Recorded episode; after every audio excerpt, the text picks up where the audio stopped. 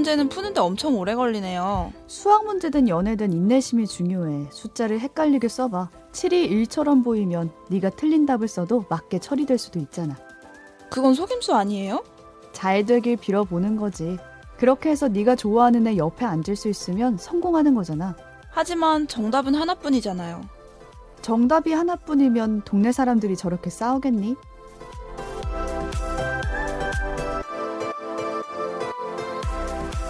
오늘 뭐 볼까 고민하는 분들을 위한 취향 추천 팟캐스트 책플릭스. 이번 에피소드는 영화 벨파스트 속 한 장면으로 시작합니다.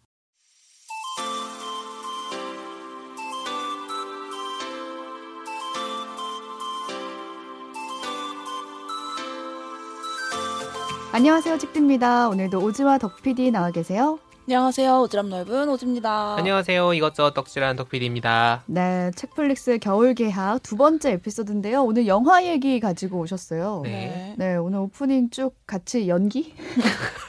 제가 할아버지 역할이라고 하던데 이런 거 주지 마세요. 네, 무슨 역할인지 잘 몰라서 영화 오프닝 어쩌라 네. 오지 역할은 어린아이의 역할이었다고 하고 네, 네. 내용은 뒤에서 덕PD가 소개를 해드릴 거고 저는 들으면서 정답이 하나가 아니다 이 말에 음. 조금 꽂혔는데 제가 최근에 술도녀 2를 시작했거든요. 어. 어, 드디어 네. 돌아왔죠. 오픈을 했는데 지금 2회차까지 녹음 기준으로 나왔더라고요. 음, 근데 음. 거기서 그런 장면이 나와요. 친구 한 명이 아파서 이제 다 같이 산 속으로 들어가는데 이게 과연 옳은 선택인가 고민하는 부분이 나와요. 음. 그냥 병원에 입원하게 뒀어야 됐나? 아니면 병원 음. 치료를 받도록 우리가 도와줬어야 됐나? 우리가 얘를 데리고 산에 와서 괜히 더 병을 키우는 건 아닌가? 이런 자기들 선택에 대해서 의심하는 순간이 음. 오거든요. 근데 네. 결국에는 그게 매 순간인 것 같아요. 정답이길 바래 보면서 선택을 하는 거. 음. 그러니까 내가 어떻게 하느냐에 따라서 정답이 바뀔 수 있지 않을까라는 기대감으로 선택을 하는 게 아닌가라는 생각이 이 오프닝을 보면서 들었습니다. 많은 경우에 정답이 하나가 아닐 때가 많은 것 같기는 한데 음. 저는 사실 좀 다른 데 꽂혔어요. 그건 속임수 아니에요에 저 진심이었거든요. 제가 요새 저널리즘 수업을 듣고 있어서 그런지 모르지만 결과가 수단을 정당화시킬 수 있는가? 음. 어, 아, 이, 이렇게 연애에 성공할 수 있으면, 어? 숫자 이렇게 부정행입니다. 이거 명백한 음. 부정행이고, 이렇게 하시면 안 됩니다. 어, 어린아이한테 이런 걸 가르쳐 주다니. 수단과 방법을 가리지 않고 어, 결과를 정답을 추구하며 맞춰라. 야, 정답이 하나가 아니야. 야, 살짝 돌아가도 돼. 약간, 음. 이거 할아버지 지금 이거 엄마가 알면 큰일 날 소리를. 어, 이래서 육아할 땐 잘 합의를 하셔야 돼요. 엄마 없을 때 한 얘기라는 거. 네, 그렇죠, 그렇죠. 네, 사실 제가 이 오프닝 가져오면서 벨파스트라는 영화 사실 많은 분들이 보시진 않았을 거예요. 맞아요. 음, 제가 저 이거를 들어요. 소개를 해야겠다 생각하면서 어느 부분을 오프닝으로 가져올까 음. 생각을 하다가 지난주에 하필이면 저희가 또 다른 의견이라는 음. 책 얘기를 아주 길게 하지 그렇죠. 않았습니까? 음. 그거랑 약간 연결되는 부분인 것 같아서 가져와 봤어요. 음. 정답은 하나뿐인가? 음. 하지만 이 정답에 대한 생각이라거나 7이나 1이나 사실 그게 무엇이 중요한가라는 할아버지의 생각이 있을 수 있고 어, 음. 중합니다. 어? 어, 연애만 하면 됐지라는 생각과 아니야 그래도 정답은 중하다라는 음. 이제 그런 생각을 할 수도 있고 뭐 여러 가지 생각들을 할 수 있는 포인트였고 네. 그 여기서 이제 몇 가지 키워드가 있어요 영화에 대해서 이해할 수 있는 동네 사람들이 싸우고 있다. 그렇죠 그리고 이 주인공이라고 할 수 있는 이 애가 뭔가 연애 고민을 하고 있다 네. 네, 이 그렇죠. 두 가지 포인트가. 있죠 네. 네 그래서 저희가 하필이면은 책플릭스가 겨울에 돌아왔잖아요 맞아요. 네. 12월에 연말이니까 또 연말정산 해야죠 그렇죠. 일부러 이거 하려고 겨울에 온 건 아닙니다 그런 거 아닌데 때가 잘 아. 하다 보니까 그렇게 네. 됐는데 어, 이번 주부터 3주 동안 저희 세 사람이 꼽은 2022년의 키워드 어, 음. 저희 어쩌다 보니까 매, 매년 했어요 그렇네요. 오. 작년에도 하고 재작년에도 하고 그러니까 쉬는 재작년? 시기랑 되게 안 오. 겹치게 잘 된 것 같아요 어, 2022년의 키워드를 각자 꼽아보고 그 키워드에 맞는 작품을 하나씩 소개해드릴 텐데 제가 오늘 가져온 작품이 벨파스트입니다 네, 그럼 덕 PD가 준비한 영화 벨파스트 이야기를 지금부터 그럼 소개해 주시도록 하겠습니다. 어, 두 사람이 영화를 안, 보고, 안 봐가지고 오늘 음. 되게 찐 관객 입장에서 음, 아, 찐, 처럼. 어, 그렇지 처음 듣는 이야기 볼까 했는데 만 명 정도가 넘게 갔더라고요. 아, 네. 만분 만명 어. 만명 중 하나 될수 어, 있었다. 그러니까. 그치 5천 5천 분의 1. 아, 내가 안 본 게 당연하구나라는 어, 생각을 했어요. 안심을 네. 했어요. 네, 이 영화 벨파스트. 벨파스트라는 말은 들어보셨나요? 도시 이름 네, 아닌가요? 지금, 도시 이름입니다. 네. 영국 북아일랜드 지역인 도시 이름이고 이 도시를 배경으로 한 영화예요. 어, 이 영화는 방금 많이 안 봤다고 얘기했는데 올해 아카데미 수상식에서 작품상, 감독상, 각본상 음. 주요 주요 3개 부문이죠. 오. 등 포함해서 6개 부문의 후보에 올랐고 각본상을 받았습니다. 그들의 세계에선 굉장히 그렇죠. 유명한 네, 나만 작품이네요. 몰랐네. 그리고 제가 저희가 우리 책플릭스 안 할 때여가지고 못했는데 저 음. 아카데미 작품상은 다 보거든요. 어. 나오면은 그, 그 특별전을 해요. 한국에서도. 그래서 그때 보고 아 이거 재밌다라고 생각하고 있었는데 올해를 돌아보다 보니까 음. 아, 이 영화 소개해야겠다 싶어가지고 가져왔고요. 어, 그 외에도 토론토 국제영화제 관객상, 골든글로브 각본상 등 well-made로 알려져 음. 있고 지금은 넷플릭스에서 보실 수 있습니다. 자, 감독은 케네스 브래너라는 사람이에요.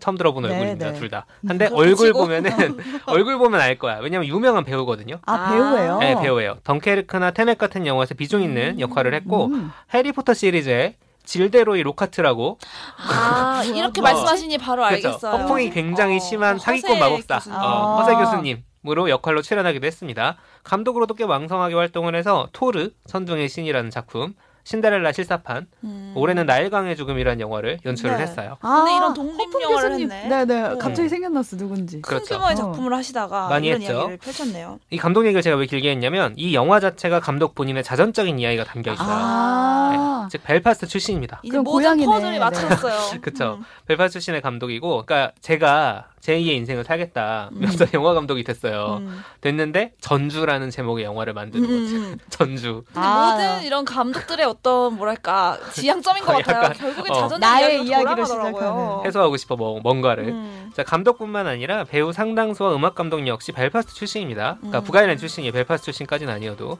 자신들의 경험이 영화에 굉장히 짙게 녹아 들어가 있는 작품인데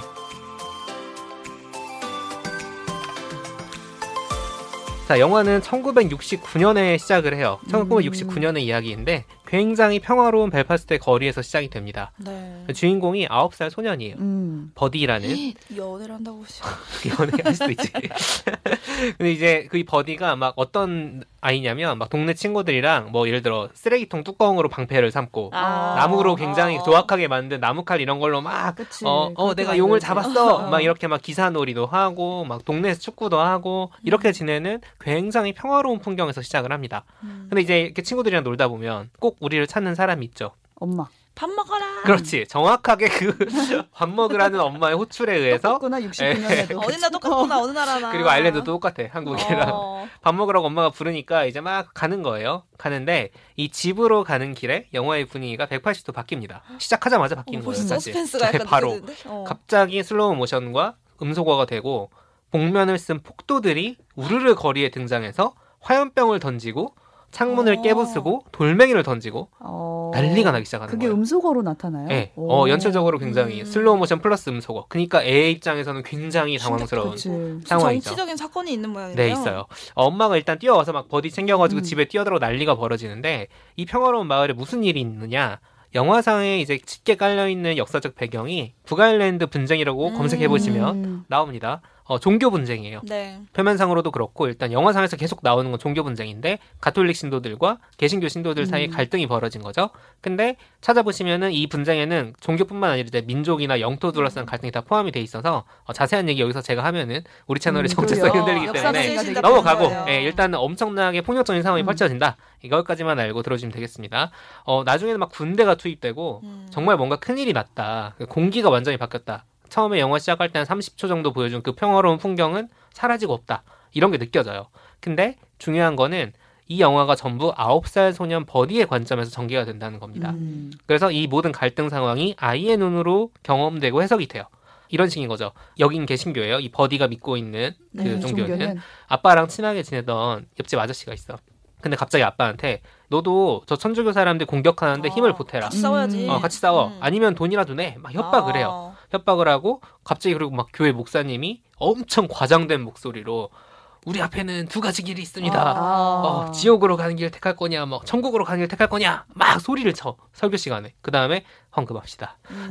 그러니까 이게 약간 과장된 그걸로 나타나는 거죠. 실제로 그랬겠어요, 설마? 음. 근데 아이의 눈에서 이런 것들이 어떻게 보이는지가 쭉 나오고요. 몇 살 위인 동네 누나는 이 갈등 한복판에서 동네 일진들이랑 나도 좀 놀아보겠어. 약간 이러면서 음. 너도 가입할래? 막 이렇게 애한테 꼬시는 거죠. 아홉 살짜리 애한테. 뭐 이런 상황들이 펼쳐지는 거예요. 우리가 그냥 북아일랜드 분쟁이라고 했을 때 기록에 남아 있고 음. 어른들이 겪고 음. 경험했을 그 상황과는 조금 다른 관점에서 이것들을 펼쳐 보이는 거죠. 음. 이 모든 상황들을 보는 어른들의 눈, 그러니까 관객의 시점에서는 계속 불안하고 심각해요. 음, 음. 근데 아이의 관점에서 보면은 이런 심각한 시그널들보다 중요한 것들이 있습니다. 어, 아까 오프닝에서 얘기했죠. 아, 학교에 연애서. 좋아하는 여자애가 있습니다. 어떻게 하면은 그 여자애 옆에 앉을 수 있느냐. 아. 이거를 고민을 하는 거예요, 이 애는. 이 전쟁통에 아홉 살. 인생이죠. 어. 아홉 살 인생이죠. 축구 잘하고 싶으니까 기도를 해요. 아, 축구 잘하게 해주세요. 이런 것들이 같은 비중으로 나오는 거예요, 사실. 아이의 인생에서는 그게 되게 그렇죠. 중요한 일이니까. 그리고 막 바리케이트 쳐져 있고, 밤에 횃불 들고, 경찰들이 없으니까 자경단들이 막 순찰 돌거든요. 음. 음. 그런 풍경이 아이의 관점에서 내려다보는데 2층 집에서 심각한 분위기로 그려지는 게 아니라 약간 예술적인 어떤 음. 영감을 주는 상황 이런 식으로 그려져요. 왜냐면은 감독의 자전적 얘기인데 이 사람은 나중에 커서 예술가가 됐잖아요. 네. 이제 그런 것들이 짙게 깔려 있고 하지만 이제 우리가 그걸 보더라도 현실은 어쨌든 어른들의 그 복잡한 상황과 불안의 중- 음. 중력이 클 수밖에 없죠. 어, 거기다가 버딘의 가정이 경제적 어려움을 되게 크게 겪고 있어요. 음. 그러니까 부모들은 벨파스트를 떠나는 음. 선택지를 고민하기 어, 시작합니다. 결국에 전쟁 때문에 떠나는 그렇죠. 음. 어, 이게 터전을 아예 바꾼 일이잖아요. 심지어 네. 이두 사람의 설정은 지금 아빠는 딴 데서 일을 하고 있는데 음. 그 주말마다 오는 주말 부부예요. 근데 여기서 연애에서 만난 거야. 여기서 자라서 어. 동네 속고 친구가 결혼해가지고 애 낳고 거기서 아. 사는 거야. 그러니까 쉽게 말하면. 근데 거길 떠나야 돼? 거기 살았던 사람들인데. 그러니까요. 엄청나게 큰 결정이잖아요. 그러니까 당연히 가야 될 이유와 안 가야 될 이유 놓고 엄청 싸우고 이 와중에 폭동은 더 심각해지고 막 안전 위협이 커지고 음. 여기다가 이제 아까 그 오프닝에서 봤던 연애 상담도 해주고 음. 막 음. 어 정답은 아니지만 다른 길을 알려주는 할아버지 음. 굉장히 할아버지와 관계가 좋은데 할아버지 건강도 안 좋아지고 여러 가지 상황이 나빠져요. 근데 이 상황에서 또 버디에게 일어난 가장 큰 이벤트는 뭐냐? 결국에 좋아하는 여자의 옆에 앉게 앉았어요? 됐다. 아. 이런 게 큰 거예요. 이게 진짜 절묘하게 그 어려워지는 그 엄청 힘들어지는 상황과 이 아이에게 일어나는 쉽게 말하면 좋은 일이나 약간은 천진한 상황. 음. 너무 들이 아이러니해요. 되게 교차해서 나오는 거죠. 또 이제 결국 둘이서 같이 숙제를 할 수 있는 음. 어 꿈이 이루어진다. 성공해. 중요한 건 꺾이지 이 아이의 않는 마음이니까. 중요한 성취라고요. 예, 이런 즐거움들이 나오는 거죠. 이걸 보고 이제 아 애가 철없어서 그렇지라고 치부할 수 없는 게 어쨌든 아무리 어렵고 힘든 상황 속에서도 어떤 따뜻함이나 희망 같은 것들이 존재하는 거잖아요. 그러니까 영화가 전개된 내내 이런 메시지가 나옵니다. 음. 예를 들면은 누군가 세상을 떠난 장례식 장면이 나오고 막 애도하는 분위기가 있다가 갑자기 뒤풀이 가자 해가지고 음. 클럽에 가서 흥겹게 되게 노래를 부르면서 그 사람을 추모하면서도 어 그런 약간 뮤지컬스러운 장면이 나온다거나 중간 중간에 굉장히 심각한 상황에 대해서 치고 빠진 유머가 많이 나와요. 그러니까 예를 들면은 지금 종교 갈등이 폭력으로 나온 상황이잖아요. 애가 부모한테 물어봐. 다른 종교 믿는 사람들 공격한 사람들은 우리 편이에요? 음. 음. 그럼 이제 아빠가 답해. 이 마을에는 우리 편 저쪽 편 같은 거 없어. 종교가 문제지. 근데 여기에 대해 애 대답이 근데 왜 저보고 교회 가라고 하세요? 그러니까 이런 식으로 애 입장에서 귀찮아서 안 가려고 하는 그 상황에서 이런 심각한 문답이 오가는 거 어떻게 보면. 근데 부모 입장에서 또 보내야 되니까 막 아웅다웅하고 또 이제 벨파스트를 떠나야 할지 말아야 할지 진짜 심각하게 고민하는 엄마한테 이모죠. 엄마 언니가 어 원래 아일랜드 사람들은 떠나려고 태어나는 민족이야. 그러니까 전 세계에 맥주펍이 퍼졌지. 그러니까 굉장히 심각한 상황이라는 얘기를 하면서도 중간중간 그쵸. 위트랑 유머가 엄청나게 그러네. 들어가 있어요. 그러니까 뭔가 이 상황을 100% 비극이다. 음. 이렇게 풀어가지 않는다는 거예요. 자, 이제 여기서 제가 올해를 돌아보며 음. 꼽은 키워드를 말씀을 드리면 silver lining입니다. silver silver. lining. Every cloud has a silver lining. 아무리 구름이 껴있더라도 음. 거기에는 빛 한 줄기가 음. 네. 수 있다 라는 그런 거죠. 네. 올해 사실 제가 그 전뿐만 아니라 많은 분들이 이제 코로나 3년 차기도 하고 막 경제 위기 있고 하다 보니까 어려운 일 겪으신 분들 되게 많을 거예요. 저도 진짜 뭐 진짜 다 얘기할 수 없지만 음. 회사에서 정말 온갖 일을 겪었고 아 진짜 인생 이대로 살아야 되나 싶을 정도로 되게 심각한 문제들이 많이 있었는데 그러니까 연말이라 그런지 음. 그러니까 아니면 제가 지금 하는 일을 그래도 조금 다른 일들을 하고 있어서 그런지 이 시련과 고난들 가운데 뭔가 연꽃 어. 하나가 피었다. 괜찮아요? 어. 아, 좀 괜찮아요? 괜찮아졌다. 아. 최초로 좋은 얘기 한 어, 것 같은데. 정말 저보는 어. 저희가 마음이 놓이네요. 그렇죠. 네. 왜 지금 책디랑 오지가 이런 반응을 하냐? 막 뭐가 힘들다, 불만 얘기하고 막 뭐 바꿔야 된다 얘기하고 막 제가 엄청 얘기하고 다녔거든요 회사 안에서. 고민이 늘 있었죠. 고민도 있었고요. 음. 뭐제 잘못은 아니지만 음. 그게 근데 어쨌든 그런 어려움들이 있었기 때문에 지금 어떤 희망이나 음. 의미 같은 게 생긴 것도 있고 뭐 정신 승리일 수도 있어요. 근데 계속 뭔가 어려운 점만 생각하고 불만만 얘기하고 이런 방식으로는 결국 아무것도 해결되지 않더라. 음. 제 멘탈만 나빠지더라고요. 음. 그러니까 가능한 좋은 점들을 찾아서 거기 집중하는 거. 음. 그게 사실 올해 제가 깨달은 어떤 어, 뭔가 도를 깨달은 음. 그런 것 중에 하나기도 했고 많은 분들이 사실 어려운 시기를 겪었잖아요. 특히 경제가 너무 어려우니까. 근데 힘든 시기일수록 뭔가 뭔가 내 일상 속에서 좋은 점에 집중하는 거 일부러 이제 그런 것들이 필요한 그 사실 저희가 책플릭스에서 이런 얘기 여러 번 했어요. 마음을 맞아요. 돌보는 법 인 것 같아서 제가 올해 키워드로 silver lining을 택하고 이 작품을 어, 가져와 봤습니다. 저는 요즘 그 생각이 들었는데 어려울 때일수록 좀 천진난만할 필요가 있다. 그리고 그게 조금씩 섞이는 게 가끔은 되게 앞으로 음. 나아가는데 중요한 요소가 된다라는 생각을 했거든요. 음. 특히 요즘에 나온 키워드 중에 가난한 크리스마스다라는 키워드가 나오더라고요. 음. 그러니까 경제가 너무 힘드니까 미국도 칠면조를 막 두 마리씩 먹던 걸 한 마리로 줄이고 어, 힘들지. 어, 음. 크리스마스 용품도 좀 덜 사고 그렇게 한다는 거예요. 근데 사람들이 힘들다 힘들다 하겠지만 어쨌든 칠면조를 한 마리 먹든 두 마리 먹든 그 음. 안에서 나누는 얘기 중에 천진난만한 게 있고 음. 뭔가 즐거움을 찾으면 그것 또한 괜찮지 않을까? 그것 또한 괜찮은 크리스마스가 아닐까? 이런 생각이 드는 작품이네요. 영화의 마지막 부분에 결국 버디의 가족은 어떤 선택을 하게 됩니다. 네. 떠나나요? 네. 그 선택은 직접 확인해 보시고. 스포 방지. 네. 좀 간단히 설명을 드리려다 보니까 제가 의미 중심으로 말씀을 드렸는데 굉장히 흥미로운 요소가 되게 많아요. 네. 그러니까 기본적으로 흑백 영화거든요. 음. 오, 근데 멋있다. 특정한 장면에서만 컬러가 나와요. 아, 뭐 그런 의미. 연출에 어, 엄청난 약간. 삶 속에서 컬러로 변하는 그 느낌의 순간에 아이에게 어느 어. 시점이 컬러였느냐. 엄청나게 어. 컬러풀한 그 기억인 거죠. 그 그렇죠. 사람한테는. 짝꿍이 어, 됐을 때인가? 그런 거라든가. 그렇겠지, 어. 그런 그런 어. 그렇게 생각하면 안 돼. 아. 다른 의미가 있습니다.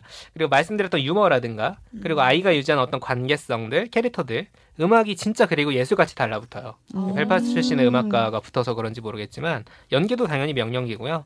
그러니까 리뷰를 찾아보시면은 고향을 떠나온 사람들에 대한 이야기가 되게 많아요. 그래서 제가 리뷰에 너무 그 얘기만 많아가지고 그 얘기 오늘 일부러 뺐는데 어딘가로부터 실제로 떠나오신 분이라면 그게 음. 물리적인 고향이든 마음의 고향이든 그 추억이 떠오를 수밖에 없는 작품입니다.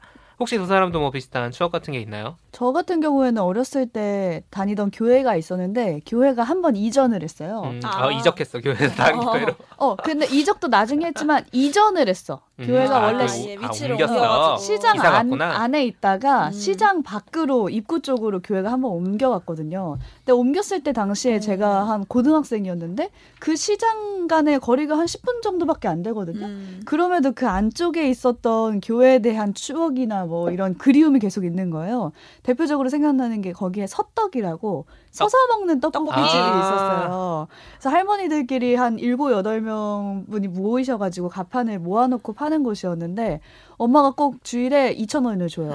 그러면 천 원을 헌금하고 이제 천 원은 이제 떡볶이 사 떡볶이. 먹는 거예요. 아. 아, 재밌죠, 재밌죠. 근데- 그래서 떡볶이 그렇게 먹자고 하는구나. 아.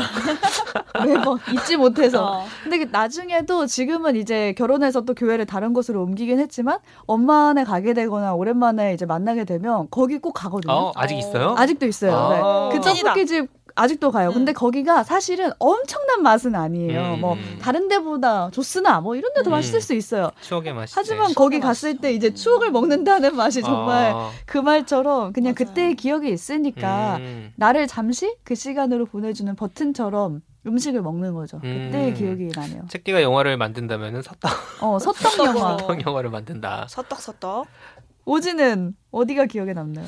저는 그 예전에도 한번 얘기를 한 적이 있는데 제가 어렸을 때부터 오랫동안 살았던 아파트 단지가 굉장히 오래된 단지여가지고 음. 아직도 있어요. 아직 재개발을 이제 얘기가 이제 솔솔 나오고 있지만 아직은 그대로 있는데 약간 그 공간은 물리적으로 그대로 남아있단 말이에요. 그 음. 건물, 나무, 흙, 뭐 돌, 길 이런 거는 크게 바뀌지가 않는데 이상하게 오랜만에 가면 막 유적에 온 느낌이에요. 시간만 흐른 거예요. 약간 어. 경복궁 음. 가면 저는 그런 상상하거든요. 음. 이 돌멩이 똑같은 이 공기 이 건물 선조가. 가운데서. 몇백 년 전에 어? 어. 막 통촉하여 주시옵소서 이걸 했다고 왕이 지났을 생각하면 너무 신기하고 그게 오래된 유적일수록 저는 더 신기하더라고요. 음. 로마 뭐 이런 유적에 가면 와 진짜 그 옛날에 여기서 어쨌든 사람이 뭔가 실제로 살아서 움직이고 얘기를 하고 이 공기를 마셨겠구나. 음, 음. 저는 저희 그 아파트를 갈 때마다 이 여덟 여덟 살에 나 뭐 열여섯 살에 내가 막 거기를 야. 걸었던 게 너무 이상한 거예요. 로마랑 경복궁 얘기하기에 너무 역사에 안 어. 되지 않았니? 더 오지의 짧게 가볼까요? 시절. 제가 최근에 제가 졸업한 대학가를 오랜만에 갔어요. 어. 진짜 오랜만에 갔거든요. 거의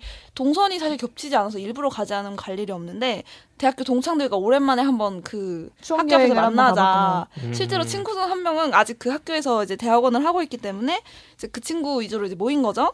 근데 그때 제가 막 거- 진짜 무슨 진짜 무슨 화석 그것처럼 "헉, 여기 가게는 아직 있네. 여기는 뭐였는데 없어졌네. 어, 원래 여기. 뭐였더라. 막 퍼즐 맞추기를 하고 있는 거예요. 근데 그때는 너무 신기했어요. 그때 내가 딱 생각이 나가지고 음. 한 그때 벌써 거의 제가 입학한 지도 10년이 될 텐데 그때 걸어 다녔던 그때 그 감각이 막 생각이 나면서 음. 근데 그 물리적인 길, 도로 이런 것들은 묵묵히 그 자리에 있는데 음. 나만 한 10년을 막 지나온 것 같은 거예요. 어. 저는 나만 그, 늙었어. 어, 이상해. 그 시간이 이렇게 나만 늙었고 막 길은 그대로고 저는 이거를 그런 장소에 갈 때마다 약간 느껴요. 근데 그게 떠나와서 그런 것 같기도 해요. 음. 그 맞아요. 대학원 한다는 친구는 아마 그런 전혀 안 느낄 감정을. 별로 못 느꼈을 현재거든, 거예요. 그그 얘기는. 현재거든. 어. 나에게만 과거거든요. 그쵸. 그래서 이 공간이라는 게 오래 보존된 공간이 가지는 힘은 그런 것 같아요. 거기 가면 사람들이 시간을 건너뛰는 그 기억과 음. 이야기를 음. 불러올 수 있다는 게 맞아요. 것 같습니다. 저 그것도 떠올랐는데 요즘에 최근 나온 예능 프로그램에서 어떤 한 분이 사연을 보냈는데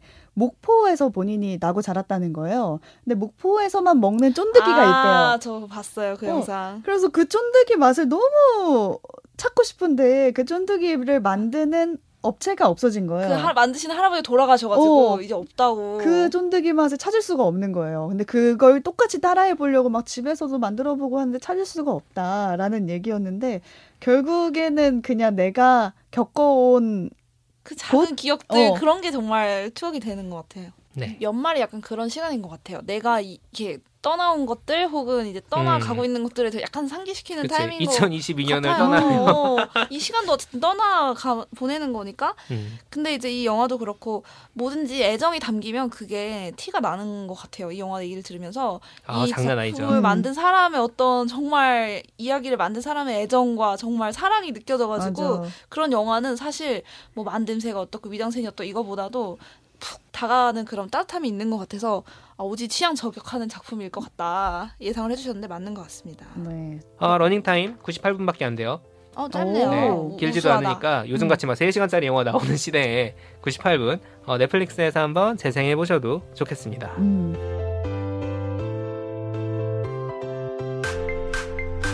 오늘 뭐 볼까 고민하는 분들을 위한 취향 추천 팟캐스트 책플릭스. 지금까지 덕PD의 2022년 키워드랑 영화 벨파스트에 관한 이야기 들어봤는데요. 여러분의 올 한해 키워드는 뭔지 또 올해는 이거 꼭 봐야 한다는 추천작 있으면 댓글로 남겨주시면 되겠고요. 끝내기 전에 저희 잠시 closing 코너라고 할까요? 진짜 오랜만에 하는 코너네. 코너라고 네. 할수 있나요? 이번 주에 뭐 봤지? 아 오랜만이네요. 3분짜리 코너. 네, 너무. 오랜만이에요. 저부터 소개를 해드리면 From이란 작품인데 지금 티빙에서만 볼 수 있고 한 10부작 정도? 음, 근데 앉은 자리에서 다 보게 돼요. 이거 못 끊어. 스릴러인가요? 네. 어, 예. 잠깐 말씀을 드리면 한 가족이 캠핑카를 타고 여행을 하다가 도로를 막고 있는 고목나무를 발견해요. 잠시 내려가지고 이게 왜 도로를 막고 있나 하고 쳐다볼 거 아니에요. 그 다음에 이제 그 나무를 비켜서 다시 도로를 나아가는데 차가 계속 같은 곳을 돌고 결국에 목적지는 한 마을에 자꾸 닿게 되는 거예요. 오. 그래서 그 마을을 벗어나서 또 돌아서 왔는데 또 그 마을이야. 그러니까 그 마을을 벗어날 수 없는 상황에 온 거예요. 근데 이제 해가 질 때까지 결국에 맴돌다가 우리로 치면 이장이라고 할 수 있는 그 마을에 어, 벌써 쎄해. 어. 어, 벌써 보안관? 음흉해. 어. 네 이장이 미국인데 이장이 어 갑자기 나와가지고 당신 해가 지기 전에 빨리 실내로 들어가야 된다 하면서 이 가족을 실내로 이끌어요. 근데 알고 보니까 여기는 킹덤처럼 밤이 되면 좀비 같은 어, 괴물들이 no. 나타나는 미국 좀비물. 네, 마을이었어요. 근데 이 세계에서 좀 특이한 게 그 밤에 나타나는 그 괴물들이 사람을 진짜 갈기갈기 찌겨 죽이거든요. 음. 정말 아, 잔인해요. 그냥. 먹는 게 아니고 근데 문제는 그들의 모습이 멀쩡한 사람이랑 너무나 똑같고 때로는 내가 정말 그리워하는 사람의 모습으로 나타난다는 거예요. 지능 있- 있는 좀비인가요? 그건 잘 모르겠어요. 지능이 어. 있는 것 같아요. 사람을 자꾸 속여요. 그러니까 그래서 문을 지능이 열게. 만들어. 그래서 사람들이. 집에 있을 때 커튼을 닫히고 창문 밖에 아예 보이지 않도록 커튼을 닫히고 어떤 부적을 돌같이 생긴 부적을 딱 내걸거든요. 음. 근데 그 부적이 달린 집 안으로는 이 괴물들이? 들어오지 못하는 아. 그런 설정의 스릴러물입니다. 그래서 이 마을에 갇히게 된 사람들이 그 안에서 어떻게 살아남을지는 작품을 통해서 확인해 음. 보시면 되겠고요. 중간에 못 끊으니까 꼭 아, 어, 주말에 보시는 어, 게 쉽게 말하면 재밌으니까 봐라. 좋겠다. 어. 그리고 시즌 1 호응이 좋아서 미국에서 바로 아, 시즌 시즌 2가 투가 예정돼. 있다고 음. 하거든요.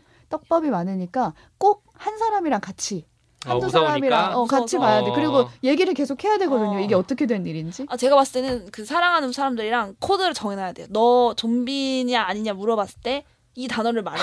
갑자기 그러면 내가 문을. 열어주겠다. 보이스피싱 하는 것처럼 과몰입하고 있어. 납치당 진짜 납치당한 거면 이 말을 해라. 네 말을 안 어. 하면 가짜라고 생각하겠다. 음. 이런 거 정해놔야 돼요. 그치 진짜로 어. 그것 갑자기. 때문에 어. 문을 안 열어줘요. 이 사람들이 같은 모습을 하고 있잖아요. 그러니까.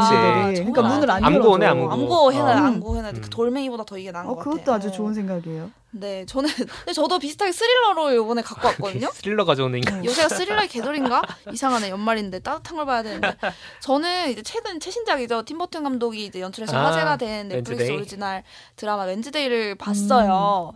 8부작 정도 짧은 드라마 시리즈라서 이것도 역시 후딱 앉은 자리에서 음. 거의 하- 하루 이틀이면 다 볼 수가 있는데 어떻게 보면 저는 팀버튼 감독이 연출했다고 해서 그냥 묻지도 따지도 음, 않고 음, 이제 음. 시작한 그냥 느낌이 있었고 그 이제 팀버튼 감독의 매력이 충분히 살아 있어요. 이제 특유의 그 다크한 분위기 속에서 독특한 캐릭터와 세계관들이 잘 살아 있었고 다만 중간부터 약간 컬러가 바뀌기는 해요. 그 중간부터 중간 회차부터 연출이 다른 음. 사람이 잡게 되면서 약간 방향성은 달라져서 약간 저는 그게 좀 아쉬웠지만 음. 어쨌든 드라마적인 그런 매력은 충분히 있었다라고 보고 줄거리를 간단히 소개드리면 어, 네버모어라는 학교가 있어요. 이 드라마의 중심에는 이 학교는 어떤 곳이냐면 이제 일반적인 학교에서 다닐 수 없는 독특한 어떤 자기만의 특징이 있어서 일반적인 사회에서 어울릴 수 없는 별종들이 모여서 아. 다니는 학교예요. 그래서 별종이란 단어 영어로는 아웃캐스트들을 위한 곳이라는 컨셉이고 그들이 이제 모여 사는데 뭐 진짜 약간 판타지 판타지예요. 이제 음. 늑대 인간도 있고 뭐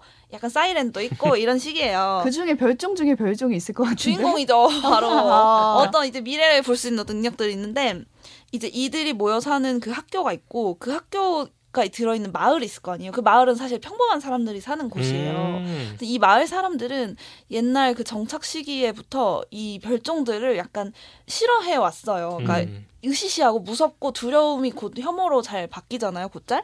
그래서 서로 이제 좋지 않은 관계였던 거예요. 그 가운데서 지금은 서로 어떤 상호 이득을 위해서, 경제적인 이득을 위해서 네버모어가 돈이 되니까 암암리의 협력 관계로 음, 그냥 음. 살고 있는 일로 만난 사이. 그런 상황인 거예요. 음. 서로 도움이 되기 때문에 그런 상황에서 주인공인 웬즈데이 이 소녀가 이 사람도 진짜 보통 사람 아니에요. 자기 동생 괴롭힌 애들이 보통 사람 아니겠지. 학교에 있어 이제 누가 동생을 괴롭힌 거예요. 그, 그 애들이 수영하고 있는 물에 피라나를 풀어버려요. 아이고. 어머. 그런 사건이 있어서 어.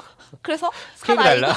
크게 영 안 좋은 부상을 당해서 어. 이제 그걸 계기로 이제 이 네버모어로 강제 전학이 된 거예요. 이제 음. 그러면서 시작이 되는데 웬즈데이라는 아이는 굉장히 불친절하고 어둠과 음. 죽음과 이런 것들을 좋아하고 음. 친구나 정 따뜻한 것 어. 색깔 이런 건 모두 거부하는 아주 음침하네. 다크하네. 매력적인 팀버튼의 어떤 여자 주인공 특징을 갖고 있는 이런 아이예요. 근데 이 아이가 어떤 이 학교의 어두운 진실과 음. 어떤 비밀과 음모를 파헤치면서 자기가 정말 이 네버모어를 지키기 위해 어떤 선택들을 해 나가는가 어. 이거를 보는 재밌네. 굉장히 재밌는 설정이고요. 다만 이제 조금 저는 그런 생각은 했어요. 넷플릭스가 사실 단순히 늑대인간 사이렌 이 얘기를 하려는 것 같지는 않고 음. 좀더 상징과 은유로서 당연히 음. 이것들을 사용을 해요. 뭐. 차별 그리고 음. 어떤 차이와 차별에 대한 이야기들 그런 그런 것들인데 그걸 풀어가는 방식이 섬세하지는 못했다라는 게제 음. 생각이에요. 그래서 조금 오티스를 만들었던 넷플릭스니까 조금 더 이런 써달라. 조금 더 섬세하게 이제 그런 풀어냈으면 좋았지 않았을까. 음. 다만 이제 짧은 분량의 웬즈데이의 활약상을 너무 재미나게 그리느라고 좀 자잘한 서사들은 음. 쳐냈던 것 같긴 한데 저는 추천이에요. 시간 잘 가더라고요. 음. 그래서 굉장히 좀 다크하지만 사랑스러운 캐릭터 즐길 수 있을 것 같아서 갖고 왔습니다. 네. 네, 오늘 덕PD의 올해 키워드 작품 또 저와 오지의 이번 주 추천작까지 총 세 작품을 추천해 드렸는데 여러분 어떻게 들으셨는지 방송 에 대한 감상 댓글로 남겨주시면 좋겠고요. 저희 오늘 방송은 여기서 마치겠습니다. 다음 주 목요일에 다시 돌아올게요. 고맙습니다. 감사합니다.